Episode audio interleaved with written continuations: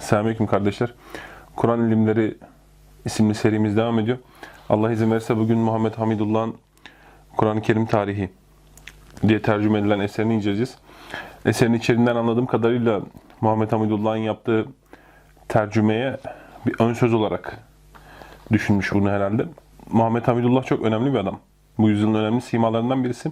Yalnız şöyle bir not düşeyim. Şimdi biz eseri inceleyeceğiz.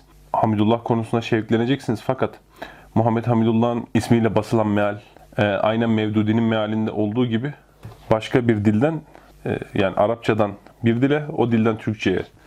Mevdudi'ninki Urducadan Türkçe'ye tercüme. Muhammed Hamidullah'ınki de Fransızcadan Türkçe'ye tercüme. Direkt Hamidullah ya da Mevdudi'nin meali sayılamaz. Hani böyle basılıyor Türkiye'de ama hususa dikkat etmek gerekir. En son Allah izin verirse mealler hakkında ve tefsirler hakkında bir değerlendirme tavsiye şeklinde bir video çekip bu meseleyi biraz daha açıklığa kavuşturmak istiyorum inşallah. Şimdi Muhammed Hamidullah'ın hayatı medrese eğitimi görmüş bir şahıstır Muhammed Hamidullah.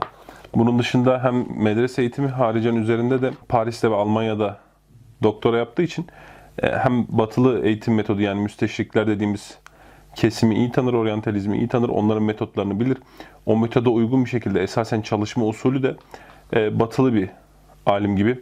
E, kütüphane ve eski yazma eserler konusunda bu yüzyılda çok kıymetli, önemli bir adamdır. Tam yani bir müze kurdu denilebilecek bir şahıstır. Onun dışında yazı üslubu olarak çok titiz, detaycı ve aşırı incelemeci bir yazardır. E, Bundan ki- kitabın içeriğine geçtiğimiz zaman daha net bahsedebileceğim. E, Bunun dışında Türkiye açısından şöyle de bir önemi var. Hem İstanbul Üniversitesi'nde hem de Erzurum'da e, Atatürk Üniversitesi'nde belli bir dönem çalışmışlığı vardır. Hani bu açıdan Türkiye ile ilgili anıları da var eserlerinin içinde. E, Beş ayrı dilde yazı yazan bir alimdir. E, Arapça, Farsça, Urduca, İngilizce ve Fransızca e, kitapları var. Hani bu açıdan kıymetli ve bu çağın önemli insanlarından birinin biri olduğunu bilmek gerekir. 2002 yılında vefat etti. Allah rahmet eylesin, taksiratını affetsin. Kısa bir İslam tarifi yapmakla başlıyor. Mustafa Azam'ın eserinde söylediğimiz gibi Avrupa'da yazılan ve yabancı dilde hani Müslüman olmayan okuyucuya yazılan eserler oldukları için sıfırdan bir İslam tanımı var. Türkiye'de yaklaşık yaşayan herkes bu tanıma yakın bir İslam tanımı biliyordur. O yüzden bu kısımlar bizim için şu an çok önem önemi haiz değil. İncil diyor ne Kur'an'a benzer ne hadise. Bir kısmı siyere benzer ancak diyor. Biliyorsunuz siyer- siyerler hadis kitapları kadar rivayet konusunda güvenilir değildir. İncillerin diyor 60 adet nüshası bulunmaktadır ki bunların sadece 4 tanesi Hristiyan toplumunca kabul görmüştür. Diğerleri ise uydurma ilan edilmiştir. Kur'an üslubu ile ilgili çok hoş bir tespiti var. Diyor ki o dönem diyor halkın taban kesimi sayılan bedevilerin diyor e, dikkat konusundaki zafiyetlerinden dolayı diyor Kur'an ani üslup değişiklikleriyle böyle art arda şok vererek bu tarzda bir üslupla inmiştir diyor. Beni burada esasen bedevilerle ilgili yargısından ziyade bu ani şoklar ibaresi dikkatimi çekti. Kur'an'la biraz mesela hangi sure olabilir? Mesela Kasas suresinde bunu çok net görürsünüz. Ee, Kasas suresini inşallah bundan sonra okursanız konu başlar. Takriben hep aynı konu devam eder aslında surenin başından sonuna kadar. Konu neredeyse aynıdır. Fakat sürekli peygamber kıssalarının hızlı geçişiyle böyle bir ani bir sizde dirilme yaratır. İl- ilginizi açar. Bu üslubu çok hoş ve bunu tespit etmesi çok hoşuma gitti benim. Ee, Kur'an'ın belagatı ve üslubu açısından, sanatsal yönü açısından. Hani bu şoklar da ritmik değildir. Onu söyleyeyim. Biraz konuyu dağıtacağım ama sanatta esasen güzel olan şey nedir biliyor musunuz? Sabit bir şekilde düzen sanatı insanlar şey sanır. e, sanatı güzelleştiren şey düzendir. Yani o resmin sabit bir şekilde akıyor olmasıdır. Esasen resmin veya işte müziğin, ritmin mesela sabit bir şekilde akıyor olmasıdır ama esasen sanatta daha güzel olan şey e, kaosun içindeki düzensizliktir. Yani dışarıdan kaos gibi görünen bir düzensizlik e, tam şeydir. Yani mesela bir sıra dağ çizdiğinizi düşünün. Sabit, sabit, sabit, sabit veya denizin dalgalarını bir çocuğun çizdiğini düşünün. Bu sanatsal olarak güzel gelmez. Ama o karşınızda bir tane sıra dağ varsa ki ben şu an Erzincan'dayım, her yerim sırada. Ona e, şey baktığınız zaman, sanatsal açıdan baktığınız zaman ondaki o eğrilikler, bürürlükler ve o kaosun içindeki o düzen daha etkileyicidir. Mesela bir müzik, müzik ritmi de tıp tıp tıp tıp tıptansa e, mesela iki vur bir boş, iki vur bir boş daha insana şey gelir. Kur'an'ın üslubu da budur. Sürekli sabit bir düzen içinde aynı şeyleri tekrarlamaz. Hatta Rahman suresinde bile febe ala kısımları her zaman ritmik değildir mesela. bir boş bir dolu bir boş bir dolu değildir. Mesela bazen dikkatini açacak şekilde iki boş bir doludur vesaire. Bu da hani sanatsal yönüyle ilgili benim tespit etmeye çalıştığım bir şey. Buna dikkat çektiği için çok hoşuma gitti bu dikkat çekmesi. E, aksel de bu dikkat çekmeleri çok ritmik olsaydı belli bir yerden sonra o ritmik, o dikkat çekmeyi bekleyeceğiniz için dikkat çekmemeye başlardı. Yani bir duyarsızlaşma olurdu sizde. E, bu açıdan e, bu benim Kur'an sanatında ilgimi çeken, dikkatimi çeken bir şey. Yazarın da bunu bu hani kapalı bir üslupla tespit etmiş olması çok hoşuma gitti. Demiş ki, okuyucuların pek azı Kur'an metninin tamamını okumaya fırsat bulur. Onu birkaç kez ve dikkatli okuyanların sayısı ise çok daha azdır. Oysa Kur'an toplumsal ve maddi, bireysel, e, uhrevi her alanda kendini bir yol gösterici olarak takdim eder. Devlet başkanından, başkomutandan en sade vatandaşa ve sokakta sokaktaki insana kadar herkes onda kendisini ilgilendiren bir şey bulur. Şunu hatırlatmak yeterli olacaktır. Yasa olarak Kur'an birkaç ezilmiş kimseden oluşmuş bir dönemden tutun. Yani Mekke'nin Mekke döneminin en başından tutun, Atlantik Okyanusu'ndan Pasifik Okyanusu'na ya da yakınlarına kadar uzanan bir alanda tek ve dev bir imparatorluk olarak hüküm sürdüğü döneme kadar İslam toplumunun ihtiyaçlarını yetmiş. 3-5 tane mustazafa, azınlığa, hor görülene yeten kitap Atlantik Okyanusu'ndan Pasifik Okyanusu'na kadar olan büyük bir imparatorluğun yasası olarak da yetmiştir. Bu muhteşem bir şey. Bir de e, devlet başkanı, başkomutandan en sade vatandaşa kadar herkes kendisini ilgilendiren bir şey bulur. Bu Kur'an muhteşem bir şeydir. Belagattır. Çünkü şöyle düşünebilirsiniz. Kur'an üzerine İbn Cevzi diye bir alimimiz var bizim. İslam'ın böyle yüz akı bir şahıstır. Okuduğu kütüphaneleri sayarken 550 civarında kütüphane sayıyor. Kitap değil, kütüphane. Şam kütüphanesi, Bağdat kütüphanesi bilmem ne kütüphaneden isimlerini sayıyor. Ve buraların kitabını okumuş. Gerçekten de bu konuda e, sözünün hak olduğunu İslam ilimlerle iştigal edenler bilir. Çünkü kendi eserinin sayısı da 500 veya 700 civarında. Kendisine nakledilen şudur. Kitap okumasına mani olduğu için tuvalete gidip gelmek şey dışına hele o zaman dışarıda olduğu için salatalık yemedi. Çünkü salatalık benim tuvaletimi getiriyor. Diyen bir alimdir. E, bu alim de Kur'an'ı okuyup bir şeyler anlıyor. Ve okumaya devam ediyor. Hiçbir şeyden haberi olmayan 13 yaşında bir delikanlı da Kur'an'dan bir şey okuduğu zaman kendisine hitap eden bir şeyler buluyor. Etkileniyor, bir şeyler öğreniyor. Bu alim de bir şeyler öğreniyor. E, yeryüzünde böyle bir kitap yoktur. Bugün de mesela yeryüzünde ayak üzerinde yürüyen hiçbir insan hangi kitap okumuş olursa olsun ben Kur'an'ı okudum tamam bir daha okuduğumda hiçbir şey farklı fark edemeyeceğim diyemez. Ama pek çok insanın kitabı için böyledir. Platon Devleti'ni dört kere okuduktan sonra beşinci okuduğunuzda artık yeter. Yeter yani Platon Devleti çok derin bir kitaptır diye düşün, düşündüğümüz zaman bile. Veya yani en bulanık yazan yazar olsun mesela Spinoza'nın kitabını 20 kere okumazsınız yani okuyamazsınız. 20.sinde bir şey öğrenemezsiniz ve haricen Spinoza'nın etikasını okuyan bir adamın ne bileyim işte hani Cinali okuyacak seviyede birisiyle aynı kitabı okuması düşünülemez. İkisi de bir şey öğrenecek. Cinali seviyesindeki adam da Spinoza'nın etikasını okuyup anlayıp yorumlayabilen bir adam da aynı kitabı okuyacak ve bir şeyler öğrenecek. Bu bu yeryüzünde hiçbir, hiçbir kitaba nasip olmamış bir şeydir. Ve her durum, her koşula uyum sağlaması meselesi de önemlidir. Mesela siz Nebi Aleyhisselam'a baktığınız zaman Nebi Aleyhisselam'ı bir devrimsel hareketin önderi olarak görürsünüz. Fakir bir insan olarak görürsünüz. Zengin bir insan olarak görürsünüz. E, muzaffer bir komutan olarak görürsünüz. Zalimler tarafından itilip kakılan haysiyetli birisi olarak görürsünüz.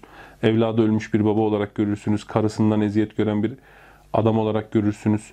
E, keyifli bir şekilde işte eşiyle yarışmalar yapan bir adam olarak görürsünüz. Yani hayatınızın her yönüne Muhammed Aleyhisselam'ın sünneti, Kur'an tamamen nüfuz edebilir kabiliyetlidir. Bu da İslam'ın acayip özelliklerinden birisidir. İslam'ın kendisinden azade olacağı hiçbir yer yoktur. Mesela ticaret yaparken görürsünüz, savaş yaparken görürsünüz, barış yaparken görürsünüz, ibadet ederken görürsünüz, dua ederken görürsünüz. Bu hem Kur'an'ın hem Muhammed Aleyhisselam sünnetinin muhteşem bir özelliğidir. Tekrar şimdi ilk yargısına dönüyoruz. Okuyuculardan pek azı Kur'an'ın metninin tamamını okuma imkanı bulur. Burada Müslümanları kastetmiyor, ben Müslümanları da dahil ediyorum. Pek azı Kur'an'ın metnini tamamen okur. Onu birkaç kez ve dikkatlice okuyanların sayısı ise daha da azdır. Oysa Kur'an bu saydığımız gibi bir kitaptır. Değil mi? Kur'an bu saydığımız gibi bir kitaptır. Hatta onu birkaç kez ve derinlemesine okumak da yetmez. Onu ne kadar okursanız o kadar alacağınız bir şeydir kitap. E, o yüzden Kur'an'ın bilgisini toplum bazalinde arttırmamız gerekir toplumun en cahilinin bazal Kur'an bilgisi mesela bugün 5 ise 20 olmalı. Anladınız mı? Yani toplumun bilgisini yükseltmek gerekir. Çok önemli bir mesele. Ben kitap okurken aklıma kitapla alakalı alakasız Ne cümle gelirse kitabın kenarına not ediyorum. Zaten kitabın notlarına geri döndüğüm için o an başka bir şey bulayım ona yazayım falan diye düşünmüyorum. Buraya şey yazmışım. Muhammed Aleyhisselam'ın Arap ruhuna üflediği o ruh. Hangi Arap 50 yıl sonra İspanya'yı fethe çıkmayı hayal ederdi? Yani Nebi Aleyhisselam'ın mesela nübüvvetinden bir yıl önce bir araba deseler ki dostum siz 35-40 yıl sonra öyle bir imparatorluk olacaksınız ki Bizans'a savaşacaksınız. Ermenistan'a, Azerbaycan'a kadar sefere çıkacaksınız Mekke'deyken düşün. İspanya'ya çıkartma yapacaksınız. Denilseydi ne düşünürdü acaba o günün araba? Tarihte bunun misli var mı? Tarihte devletlerin büyük sıçramalarının tamamının toplumsal kökenleri vardır. Muhammed Aleyhisselam'ın sıçraması bundan müstesnadır. Onun muzaffer komutanlığı hiçbir on- onun şahsiyetinden tabi mümin için Allah'ın verdiği lütuftan başka hiçbir şeyle açıklanamaz. Arap tarihi böyle bir sıçramaya asla müsait değildi o an. Kültürleri iptidaiydi, yazıları iptidaiydi, ticaretleri iptidaiydi yani başlangıç aşamasındaydı. E, hiç gelişmemişti yani. Savaş teknikleri öyleydi, devlet teşkilatları öyleydi. Ve bir adam sadece. Tarihte bunun gerçekten bir misli yoktur. Ve Kur'an'ın e, devletleri ne hale getirebileceği, ne kadar güçlendirebileceği konusunda da fazla misale gerek yoktur bundan dolayı. Çünkü olmuş bir şeyin imkanı tartışılmaz. Kur'an zaten vaat ettiğini yapmıştır. Tekrar yapması için mümkün müdür değil midir diye tartışmamız boşunadır. Olmuş şeyin imkanı tartışılmaz. Evet Nebi Aleyhisselam döneminde ayetlerin yazılması meselesinde e, şöyle bir şey. Gene ben not etmişim. Zaten vahiy katipliği diye bir kurumun varlığı dahi Nebi Aleyhisselam'ın döneminde Musaf'ın yazıldığını gösterir. Bu benim notum sözünün içinden çıkarmışım şeyin Hamidullah'ın. Ee, burada anlattığım şeyler hani salt benim söylediğim şeyler de kitaptan beni, bana e, yansıyan, akseden şeyleri de anlatıyorum. Hani salt kitaba bağlı kalmaya çalışmıyoruz. Çünkü e, biz Kur'an'ın musaf haline gelişi meselesinin e, Hazreti Ebubekir döneminde yapıldığını söylerken yazılı olmayan şeyleri Hazreti Ebubekir'in yazdırdığını söylemiyoruz. Zaten Kur'an'ın musaf haline gelişi demek bile zaten yazılıydı. Bu kitap haline geldi. Anlamını içerir. Nebi Aleyhisselam döneminde yazıldığının en büyük delili vahiy katibi diye bir kurumun olması ve bununla ilgili 20-25 tane daha fazla sahabinin e, bu konuda çeşitli zamanlarda görev almış olması. Mesela büyük bir delildir. Daha başka delillerden diğer kitaplarda bahsettik. Evet diyor ki e, o devirde kağıt azdı. O yüzden işte taş üzerine, hurma yaprakları üzerine, tahta levhaya, deri parçalarına vesaire yazılıyordu. Buna itiraz ediyorlar. Hani kağıdın o dönem az olduğuna yani yanıltmıyor, bir zihni beni yanıltmıyorsa Tahir bin Aşur veya Supi Salih olması lazım itiraz ediyor. Haksız da değil itirazında bunu ispatlıyor. Ama demiş ki hani bu taşın üzerine taşın daha çok tercih edilmesinin sebebi mürekkeptense korunma şeyi yüksek olmasından kaynaklanıyor demiş. Evet. Bütün bunlar neden hiç kimsenin Kur'an'ın tamamının yazılı metnine sahip olmadığını açıklar. Bazı parçalar birinde, diğerleri ise başkasında bulunuyordu. Yani bu parçalar toplandı. Hazreti Bekir döneminde. Bu bize daha başka bir yerde konuştuğumuz şu konuyu da anımsatıyor. Ben diyordum ya Nebi Aleyhisselam döneminde herkes Musaf'tan belli bir kısım ezberliyordu ve bu sadece bizim ezberlediğimiz gibi kısa sureler değildi. Ben zannediyorum ki herkes elindeki bu taş parçasını da veya taş, deri, kağıt neyse hani o Musaf'tan olan kısımları da ezbere biliyordu diye tahmin ediyorum. Evet, denilmektedir ki diyor Hazreti Peygamber'in vefatı zamanında Medine'nin yerlisi olan kabilelere mensup Ensar'dan biri kadın olmak üzere 4 ila 8 kadar kişi hafız idiler. Ee, şimdi bu sayının e, düşük olduğunu ve sadece Ensar'ı içerdiğini, bunların da hatta çoğunun tefsirde öne geçenler vesaire anlamında olduğunu Supi Salih'in kitabında inceledik. Bu sayı daha yüksektir. 4 ila 8 değildir ama benim bunu okumaktaki ilgimi çeken şey şu oldu. Bunlar eski ahidin ilk 5 kitabı ve 4 İncil'in toplamından daha hacimli bir kitap olan Kur'an metninin tamamını ezbere bilen kimselerdi. E, Mekke'nin yerleri olan muhacirlerden hafız olanların sayısından bahsedilmemekle birlikte bunlar da daha az olmamalıdırlar. Yani Ensar'dan 4-8 tane varsa en az bir o kadar da muhacirden vardır diyor. Yani Mekkeli sahabilerden vardır. E, burada ilgimi çeken ne oldu benim?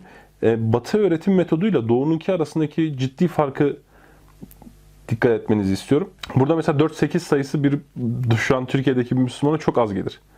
Yani 4-8'den fazladır. Bu da yani burada verilen sayı en az 15-16 olur o zaman. Ve daha yüksektir aslında ama söylediğimiz gibi e, bir sureyi ezberleyenin sayısı mütevatir şartını oluşturacak kadardır. E, ama o sureyi ezberleyenin bütün Kur'an'ı ezberlemesi olması gerekmez. Yani o şahs Ali İmran suresini ezbere biliyordur.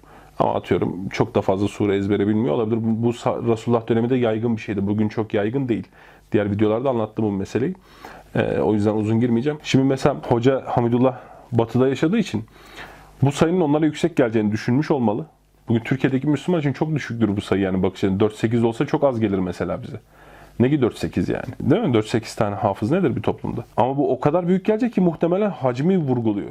Yani bu, bu hacimde bir kitabı yani 600 sayfa bir kitabı 4 ile 8 kişi ezberlemiş. Düşünün. Çünkü batı zihniyeti, batı kafası e, kitaplarını ezberleme üzerinden hiçbir zaman gitmemiştir. Yani bugün de onların İncil hafızları yok. Bizim Kur'an hafızlarımız var, onların İncil hafızları yok. O yüzden batı bu ezber mantığını e, doğudaki bu rivayet kültürünü, rivayetin korunması, sözün korunması, sözün ezberden aktarılması, hoca-öğrenci ilişkisiyle aktarılması meselesini asla anlayamamıştır. E, o yüzden batılı yazarlar dediğimiz müsteşrikler, oryantalistler bu meseleyi anlayamamışlardır. Konuşurken bu yüzden çok ciddi galis hatalar yaparlar. Onları takip edenler de yani Müslüman olarak kendini isimlendirip onları takip edenler de aynı galis hataları takip etmişlerdir. Bu acı bir şeydir Müslümanlar açısından. İlginç olan bu Hazreti Osman'ın Musaf'ı çoğaltması için biliyorsunuz bir ordu gönderiyor e, Azerbaycan civarına. E, ve Huzeyfe orada ordu içinde farklı kıraatlerde okuyan insanların birbiriyle kavga ettiğini görünce Hazreti Osman diyor ki ümmetin fitneye düşmesinden korkuyorum. Bu insanları bir musafta birleştir diyor Hazreti Osman ve Hazreti Osman bildiğimiz o cem dediğimiz Kur'an cem edilmesi işini yapıyor ve bu şeyin seferin Erzurum civarında olduğu söyleniyor. Ben daha kuzey hayal etmiştim bu seferi. Erzurum civarında o bölgede olmuş olay. Tekrar hani şöyle kısaca şey yapıyoruz. Ebu Bekir radıyallahu anh Musaf'ı toplatırken Zeyd'in belleğine güvenmesine izin vermiyor. İki şahit Resulullah'ın huzurunda yazıldığına ve halka ilan ettiriyor. Elinizdeki Kur'an parçalarını getirin Zeyd'e diye. Ve Hazreti Ömer de yemin ettiriyor. Her getirilen şeyle beraber bunu Resulullah'ın huzurunda yazdığına yemin ettiği iki şahide de yemin ettiriyor. Musaf bu şekilde derleniyor. Hazreti Osman döneminde diyor e, tekrar biliyorsunuz cem ediliyor. Ve bu ilk Hazreti Ebubekir'in Musaf ile karşılaştırılıyor bütün halinde ve tamamen uyduğu görülüyor. Tamamen uyduğu görülünce e, bütün musaflar tek musaf haline gelmiş oluyor. Şimdi burada Hazreti Osman dönemiyle ilgili önemli bir rivayet var. Bu şeyle alakalı önemli. E, biliyorsunuz tekrar kısaca bahsedeyim. Daha başka videolarda da bunu anlattık. Kur'an'daki su ayetlerin dizimi. Yani Bakara suresinin içindeki birinci, ikinci, üçüncü, dördüncü ayetin dizimi Nebi Aleyhisselam tarafından yapılmıştır. E, ayet indiğinde şunu şu surenin şu kısmına koyun derdi Nebi Aleyhisselam. Bakara suresinin içindeki dizim e, Nebi Aleyhisselam tarafından yapılırdı. Burada işte mesela Bakara suresinin ortasındaki 5 ayet önündeki 5 ayetten daha sonra inmiş olabilirdi veya daha önce inmiş de olabilirdi. Burada bir iniş sırası gözetilmemiştir. Konu sırası Allahu alem ve bağlantı ayetler arasındaki bağlantı gözetilmiştir. Bu da Kur'an'ın mucizeliliğini bir kat daha arttırır. Çünkü 23 yıl içinde parça parça inen bir kitap ve 3 ayet, 5 ayet, 3 ayet, 5 ayet düşünün. Bakara suresi gibi 250 ayetli bir e, surenin bu şekilde dizildiğini ve kafiye bütünlüğü duruyor, konu bütünlüğü duruyor. Akış muhteşem. Bu Kur'an'ın mucizelini bir kat daha arttırır. Hani bir mislini getirmekten acizler diyor ya. Getirirken burada riayet etseler olur. Mesela bir yılda parça parça yazıp da bir 100 beyitlik bir şiirin önce 76-75. beyitlerini yazsınlar. Sonra 30-32. Bu şekilde yazıp birleştirsinler ve muhteşem bir şiir ortaya çıksın. Bu da Kur'an'ın icazına bir başka yöndür. Surelerin dizimi ise yani Bakara, Ali İmran, işte Nisa, Maide diye giden sure dizimi ise tartışmalıdır alimler arasında. Bu Nebi Aleyhisselam mı yaptırdı yoksa iştihat mı ettiler o dönem sahabiler diye. Burada şu rivayet iştihat ettiler. Yani bu dizimi Nebi Aleyhisselam yaptırmadı diyenlerin delilidir. Neymiş bu? E, Tevbe ile Enfal suresinin arasında neden tek sure yapmanız hani besmele koymadınız diye. Hani Hazreti Osman'dan nakledilen bu işte çok birbirine yakın indi konuları benzerdi. Biz hani besmele koymak istemedik. E, net bir şekilde belli değildi hangisi hangisi sureydi. Biz de arka arkaya getirdik bu iki surenin konuları yakındı diye birbirine. E, gibi bir rivayet naklediyor. E, şey bunun Hamidullah e, birkaç noktadan bu rivayet şeydir diyor. Doğru olmaz diyor. Bir, Buhari ve Müslim gibi en iyi kaynaklar böyle bir şeyden söz etmemektedirler. Şimdi bu e, hadis ilmi açısından doğru bir itiraz tipi değildir. Buhari ve Müslim bütün sahih hadisleri toplama gibi bir iddiada bulunmamışlardır. Hatta sahih Müslim'in girişinde mukaddimesinde Müslim İmam Müslim e, açık bir şekilde demiştir ki e, ben bütün sahih hadisleri toplama gayesi gütmedim. Belli kriterler koydum. Bu kriterlere uygun hadislerin bir kısmını aldım. Mealen söylüyorum. Bunu açıkça söylemiştir. Hala buna rağmen Müslim işte şu kadar hadisi inkar etmiştir, kabul etmemiştir, kitabını almamıştır demek doğru olmaz. Tabi Hamidullah böyle bir şey söylemiyor, onu söyleyeyim. Ama bu itiraz doğru değildir yani. Rivayet zincirinde tanınmayan kimse vardır. Yani e, meçhul ravi vardır. Böyle hadisler sahih sayılmaz. E, bu rivayetin sahih olmadığını söylemiş olur. Ayrıca diyor icazetnameler Kur'an'da yer alan mevcut sıralanışın diyor Resulullah'a kadar giden bütün icazetnamelerde bu sırayladır. O zaman bunu Resulullah takdir etmiş olmalı. Ee, İmam Mali'nin de görüşü böyledir. Musaf da elimize böyle geldiği için zaten en güçlü delil budur. Sıranın böyle olmadığını söyleyenlerin esas delili yani farklı iştahat olabilir. Farklı musafların olduğu iddiasıdır. Yani farklı dizimde musafların olduğu iddiasıdır. Ee, işte Hazreti Ali'nin dizimi şöyleydi. Ne bileyim Abdullah İbni Abbas'ın dizimi şöyleydi. E, Übey bin Kâb'ın dizimi şöyleydi diye. Fakat bu rivayetlerin bir kısmı zayıftır, bir kısmı da tevile, tevili mümkündür. Harca musaflardan hiçbirisi de bugüne gelmiş değildir, görülebilmiş değildir. O yüzden çok hani itibar bence de surelerin de tevfiki dizildiği yönünde olması. Allahu alem. Yani uzunluk kısalık sırasına göre dizildiği iddiası da biliyorsunuz doğru değildir. Çünkü çoğu zaman bu sıra bozulur. Uzunluk kısalık sırası da esas değildir yani. Musaftan sonra diyor Musaf'ın toplanmasından sonra kısa zamanda Araplar bol miktarda ucuz fiyatla kağıt üretme yöntemlerini keşfettiler ve böylece parşömenlerden, papirüslerden kurtuldular. İşte Orta Çağ'da Müslümanlar nezdinde ilimlerin gelişip yaygınlaşmasının sırrı da budur. Bu icazet mantığını anlatmak istemiş ve kendi icazetini koymuş buraya. Tam bir sayfa. Yani bir sayfa e, kendisinden başlıyor. Kıraat icazeti, kendi kıraat icazetini koymuş. Hocasından başlıyor 1900 yılından Resulullah'ın kapısına kadar alim alim teker teker icazetini koymuş buraya. Bizdeki ilim geleneğini anlamaları açısından insanlar önemli. Şurada icazetin Arapça nüshası var. Arapça örneği şu kısım. İnşallah görünüyordur. Bunda resmini inşallah Instagram'a ya da Twitter'dan atarım. Bu da Türkçe kısmı. Şöyle göstereyim. Yani Müslümanların ilmi geleneğini biraz Müslümanların anlaması için diyeyim. Yani acı gerçekten Müslümanların ilmi geleneğini Müslümanlara anlatmak zorunda kalıyoruz ve Batılıların anlattığı gibi değil demek zorunda kalıyoruz. Bu acı bir gerçek. Kur'an tarih boyunca Arap dilinde yazıya geçirilmiş ilk kitaptır. Bu nedenle onda dakik bir yazım birliğinin olmaması bizi şaşırtmıyor. Bunun nedeni özellikle onun 23 yıl gibi uzun bir zaman dilinde vahyedilmiş olması ve Hazreti Peygamber'in özel kağıtlarının durumlara göre farklı kişilerden meydana gelmesidir. Yani bunları çok tekrar tekrar söylüyoruz artık. Yani mesela vav'ın arkasında okunmayan elif gibi manaya hiçbir tesiri olmayan yazım farklılıkları vardır şehirde. Yani Musaf'ta aynı kelime mesela Musaf'ın bir yerinde farklı bir yerinde farklı şekilde yazılmıştır. Yani bunun tevfiki olduğunu söyleyen az kişi varsa da genelde İbn Haldun'dan dolayı İbn Haldun bunu söylemiştir. Yazı gelişmediği için böyle bir şey olmuştur diye. Bugün bir kısım alim bu görüşü kabul ediyor. Hani bunda Kur'an'a yönelik bir eleştiri çıkacak bir şey de yok. Ondan sonra bunlara dair örnekler vermiş. Bu yazım tiplerine dair. Karıştırılabilecek yerler, yani yanlış okunabilecek yerlere dair örnek vermişken buna dikkat edin diye. Ee, oldukça detaylıcıdan kastettim. Bu yani kaç sayfa vermiş buraya biliyor musunuz? 82 ile 60, 22 sayfa. Sayfa 83'te dil bilgisi açısından demiş ki, Kur'an okuyanların şunu unutmaması gerekir. Kur'an okurken diyor, Kur'an'ı Esma-i ve Sibeveyh'in fikirlerine bağlı sanmasınlar. Yani nahiv açısından, gramer açısından sonradan ortaya konulmuş kurallara bağlı saymasınlar. Çünkü bu ikisi Arap dili konusunda en önemli iki imamdır.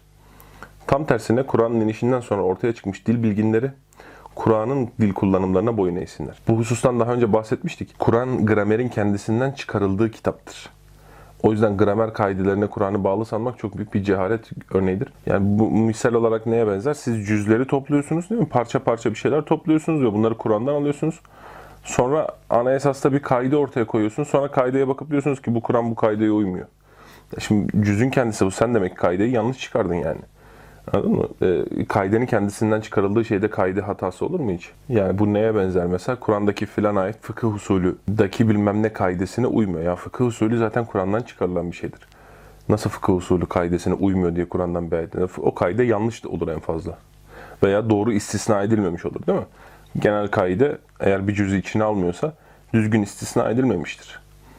Bu mesele inşallah hadis usulünde de değineceğiz. Hazreti Peygamber'in diliyle radyoların, gazetelerinin dili tamamen aynıdır. Yani bugün tahsil görmüş bir Arap yaklaşık olarak Fusa konuşur ve Muhammed Aleyhisselam diline çok yakın bir dil konuşur. Bu da başka bir toplumda tarihte görülmemiş bir şeydir diyor dilin korunumu açısından. Çok ciddi bir e, gramer girişi yapmış kitaba Muhammed Hamidullah. Muhtemelen bunun mealine giriş olarak yazmış benim anladığım kadarıyla. Burada Kur'an tarihi diye basılmış ama meal değerlendirmeleri daha fazla. Evet. Önemli bir şeyden bahsetmiş. Kur'an metninin sonraki kuşaklara ulaştırılması ve korunması din kitabının bilgisini belli bir sınıf veya kabile ile sınırlı tutan eski zaman bazı topluluklarının aksine. Sınıf veya kabile. Dün biliyorsunuz mesela Yahudilerde kabilevi olarak giderdi dini görevler. Sınıfla kast şeklinde tutan işte Hint toplumları ve benzeri e, toplumlardır. toplulukların aksine ha- Efendimiz Aleyhisselatü Vesselam bu bilginin toplumun bütün tabakaları arasında yayılmasını yeğlemiştir. Yani herkes bu dinin adamı olmuştur. İslam'da din adamı, ruhbanlık ve benzeri bir sınıf oluşmamıştır. Tarih boyunca da oluşmamıştır elhamdülillah. Bu bozulmamıştır yani. İlim öğrenen herkes ben alimim diyebilmiştir. Dinine bağlı herkes ben bu dinin adamıyım diyebilmiştir. Bu mantık e, Kur'an bilgisinin topluma yayılmasını ve belli bir grubun elinde kalmamasını sağlamıştır. Evet 1400 yıllık icazet silsileleriyle okunmuştur Kur'an. Yani bu eğitim şeyi devam etmiştir. Kari gitmiş icazet almıştır o icazetiyle beraber. Kendisi icazet verecek düzeye geldiyse icazet vermiştir ve herkes kimin kimden ders aldığını da bilmiştir. Tabi burada konuya çok uzak ve yabancı olanlar hani bu e işte bu din adamı sınıfı icazet vermeden öbürü Kur'an okuyamıyor falan gibi bir hataya düşmesen bu profesyonel karilik şeyidir. Ne demek yani bu? Şimdi bunun ne farkı var mesela din adamlarının olduğu gruptan? Din adamları belli bir yerde. Onlar icazet verdi, verdi, vermedi. Sen profesyonel kari değilsin. Ama burada İslam'da Bağdat'ta filan kes manifaturacılık yapıyor ve icazeti var. Bu işin ilmini öğrenmiş. Ona gidiyorsun diyorsun ki bana öğret. Öğretti. Veya öğretmedi, vermedi. Başka birine gidiyorsun. Bunlar bir sistemli, organize değiller. Ama muhakkak birisinden şey yapman gerekiyor. Senin pro, yani halk gözünde itibar kazanabilmen için tabii ki bu hani resmi bir şey değil ama halkın gözünde, ulemanın gözünde senin bir kari sayılman için bu gerekiyor. Veya gidiyorsun işte yani bunlar bir sınıf teşkil edecek şekilde birle- birleşik değil icazet sahibi olan imamlar. Ama her biri bu işin sorumluluğunu almış, kendisi icazetini almış büyük kimseler. İlk dönem Kur'an nüshaları veya bunların parçaları, savaşlar, yangınlar, su baskınları ve diğer felaketler arasından bize kadar gelmiştir. Taşkent'te olduğu gibi İstanbul'da ve Londra'da Halife Osman'a radıyallahu anh nispet edilen Kur'an nüshaları mevcuttur. İstanbul'da Hazreti Ömer'e nispet edilen bir Kur'an sayfası vardır. Paris'teki Bibliotheca National'da Kur'an parçaları bulunmaktadır. Hicri 2. ve 3. yüzyıl tarihli olduğu söylenmektedir. Kahire'de, San'a'da, İran'da, Afganistan'da ve diğer ülkelerde Kur'an'ın çok eski nüshaları bulunmaktadır. Bütün bunlar birbiriyle karşılaştırılmıştır. Mağrip'ten Malezya'ya, Taşkent'ten Seylan'a kadar uzanan bölgelerde milyonlarca el yazması veya basılı Kur'an nüshası arasında yazıcıların yazım hatalarından başka hiçbir farkın bulunmadığını tespit etmek heyecan vericidir diyor. Ve tabi hafızlar şeyine girmiş ve elhamdülillah ülkemiz örnek vermiş. Örneğin yalnız Türkiye'de şu anda 150 binden fazla hafız vardır. E, ülkemiz gerçekten haf- hafızlık konusunda çok bereketli elhamdülillah. Allah sayılarını arttırsın. Yüzlerini hak etsin, cennetlere nasip etsin hepsine. Türkiye için çok büyük bir övünç kaynağıdır. Hafızlarımızın artık yani Türkiye'de böyle bir süreç yaşandığı için Kur'an'ın başına bir şey geleceği korkusundan dolayı hafızlığa çok ciddi bir eğilim olmuştur Türkiye'de. Elhamdülillah. Bu bir yüz akıdır yani ülkemiz için bir Haydarabatlı bir alimin Türkiye'yi örnek vermesi çok güzel. 150 bin de çok iyi bir sayı. Sadece Türkiye'de. Ki biz bunları görüyoruz. Yani mesela bizim için hafızlığın anlatılması hiç zor bir şey değil. Değil mi? Ve diyor ki bu hafızların ezberindeki Kur'an hem birbirlerininkine hem de yazılı metne tamamen uygundur. Evet, nasih mensuh nasih mensuh meselesinde El Cessastör kendi çağdaşlarından birinin üzerinde düşünülmeye değer görüşünü aktarmaktadır. İşte bu bilgin Kur'an'ın kim ayetlerinin kim ayetleriyle neslini kabul etmemektedir diyor. Muhtemelen bu Ebu Müslim'dir. Ebu Müslim el İsfahani. Ee, ve bu meseleye Hamidullah sıcak yaklaşmış. Yani bir not olarak dursun diye. Nasih mensuğun olmaması meselesi ama Muhammed Hamidullah sıcak yaklaşmış. Tabi burada ayetler hakkındaki şeyini söylemiş sadece. Hani hadislerin kendi arasındaki nasih mensuğundan bahsetmemiş anladığım kadarıyla.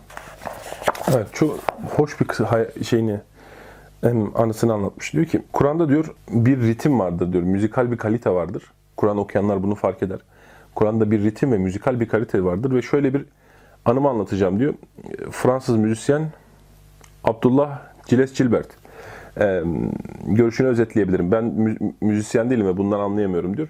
Çok net bir şekilde fark edemiyorum ama Abdullah Gilles Gilbert'in görüşünü özetleyebilirim. Ölümü 1980'lerde olan bir müzisyenmiş bu. Şimdi Muhammed Hamidullah bir hacı baba değildir onu bilin. Yani size kıssa anlatacak işte bak şurada şöyle e, Müslüman olmuş falan diyecek bir adam değildir. O yüzden bu hikaye çok ilginç ve beni çok etkiledi. Diyor ki ben diyor onu ilk defa İstanbul Üniversitesi'nde çalıştığım sırada tanıdım. O turist olarak geldiği Türkiye'de zaman zaman Kur'an'ın tilavet edildiği kimi toplantılara katıldı.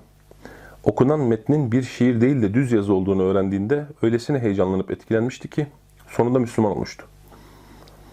Dünyanın bütün dillerinde şiirlerde ritim mevcuttur. Hiçbir yerde düz, yadı, düz yazıda ritim görülmemektedir. Kur'an bunun tek istisnasıdır. Öyle ki Kur'an okunurken ondan yalnızca bir kelime değil, kelimenin içindeki tek bir harf bile çıkarılacak olsa bu tıpkı bir şiir dizesinde yapıldığında olduğu gibi kulak tırmalayıcı olur. Ee, Kur'an'ın düz yazı oluşundan kastı yani şiirsel kafiyeleri vardır ama metin nesir şeklindedir. Haricen e, metnin nesir şeklinde o e, tek ayetin içerisinde de kafiyeler vardır, bir ritim vardır. Onunla in- inşallah şey yapacağım, bir örnek vereceğim. Kulak tırmalayıcı olur. Çok anlamasam da ona hayran kalmıştım. Bir gün üniversitede beni ziyarete geldi. Oldukça üzüntülü ve sinirliydi. Bana atalarımızın Kur'an'ın kimi bölümlerini kaybettiklerini düşünüyorum dedi. Ben nasıl olur diye sorduğumda cevaben şöyle dedi. Nasr suresinin ikinci ayetini şöyle okuyorlar. يَدْخُلُونَ ف۪ي دِينِ اللّٰهِ اَفْوَاجًا Böyle bir okuma müzikalite açısından imkansız. Allah'ın sözü böyle olamaz. Bana bir şeyler eksikmiş gibi geliyor. Ben de dedim ki, hayır bu böyle okunmaz. Bunu şöyle okumak lazım. يَدْخُلُونَ ف۪ي دِينِ اللّٰهِ اَفْوَاجًا فَسَبِّحْ şeklinde okunması gerekir. Böylece efvaca sonunda değil, fesebbihin sonunda durak yapılmalıdır. Bu şekilde bir nefes almak için duraklama yapıldıktan sonra yeniden fesebbih bihamdi rabbike diye okumaya başlanır. Gilbert büsbütün hayrete kapılıp dedi ki, ya gerçekten öyle mi? Hakikaten senin okuduğun gibiyse işte o zaman tamam oldu. Şimdi inancımı tazeliyorum. Diyor ki Muhammed Hamidullah hemen tanıta, hemen hatırlatayım ki diyor effaca üzerinde diyor. Duraklama yapılmaz. Müzikalite açısından hiçbir şey olmasa da diyor cümle tamamlanmış olmaz. Şart yarım kalmış olur. Ee, ve böyle okudu. Bu durakları da anlattığı bir pasajın şeyini anlatmış bunu Muhammed Hamidullah. Hani durakların konulmasındaki şey tam olarak Kur'an çok güzel okunması içindir diyor. Bence çok hoş bir anım. Yani şu bir belagattır Kur'an İslam. Kule yazı Rabbin nas, Kule yazı Rabbin nas, Melikin nas, İlahin nas, min şerril vesvasil hannas. Bu sayıların hepsi şeydir muhteşem bir müzikal kalitedir ve okumayı hani bu biliyorsunuz işte cinlere şeylere karşı okunan da bir suredir. Sahih sünnet var bununla ilgili. Ve bu hani tıslama yıllarca insanların zihinlerinde kalmış o şeye e, vesveseye ve benzeri şeylere de timsa şey yapar. Değil mi? Yani bu ayet-i celile ne anlatır bize? Bakın şimdi mesela bu tıslama bize yıllarca vesveseci insanların o tıslamasını anımsatır. Hani yılan gibi tıslama falan anlamında. İşte cinlerin, şeytanların işte e, kötülüklerinden korunmayla ilgili bir suredir. Ve bu tıslama inanılmaz bir şey yaratıyor. Şey yaratıyor. Konusuyla uyum halindeki bir kafiye değil mi? Kulezu Rabbin nas, Melikin min şerril vesvasil hannas. Değil mi? Muhteşem bir kafiye var. Bu kafiye ayrı. Müzikal kalite olarak söylüyorum. Uzun mesela Mekki, Medeni surelerin belagatının işte Mekki surelerden daha düşük olduğu düşünülmüş ama bence mesela bu ayet içi kafiye vurgularıyla yani metin içindeki o son değil, son kafiye değil. Dizenin kendi içerisindeki o uyak bana mesela hiçbir şiir, hiçbir şiir kitabında böyle bir şey görmedim ben. Dizenin kendi içerisinde uyak. Mesela Kur'an'da bunu çok sık görürsünüz. Beni çok etkiliyor mesela bu. Evet, Kur'an tercümesi tarihinden bahsetmiş. 200 yılından beri yapılan bütün e, mealleri buraya almış komple. Yani mealin başına bir çalışma yapıp da bunda 100 sayfanın üzerinde bütün mealleri, Kur'an'ın bütün dillerdeki meallerini koyması e, Muhammed Hamidullah'ın ne kadar titiz çalıştığını gösterir. Mesela Arap harfleriyle yapılmış Boşnakça çeviriler listesi var. Öyle söyleyeyim yani. Danimarka dili, Danca. Vallahi hiç bilmediğim dil, diller bile var ya. Allah'ım ne çalışmış. Frizon dili, Kastilya dili, Katalanya dili, Malta dili. Neredeyse bütün dillere yani yapılmış tercümeler hepsi var. Evet. Ve ahiru davana enelhamdülillahi rabbil alemin.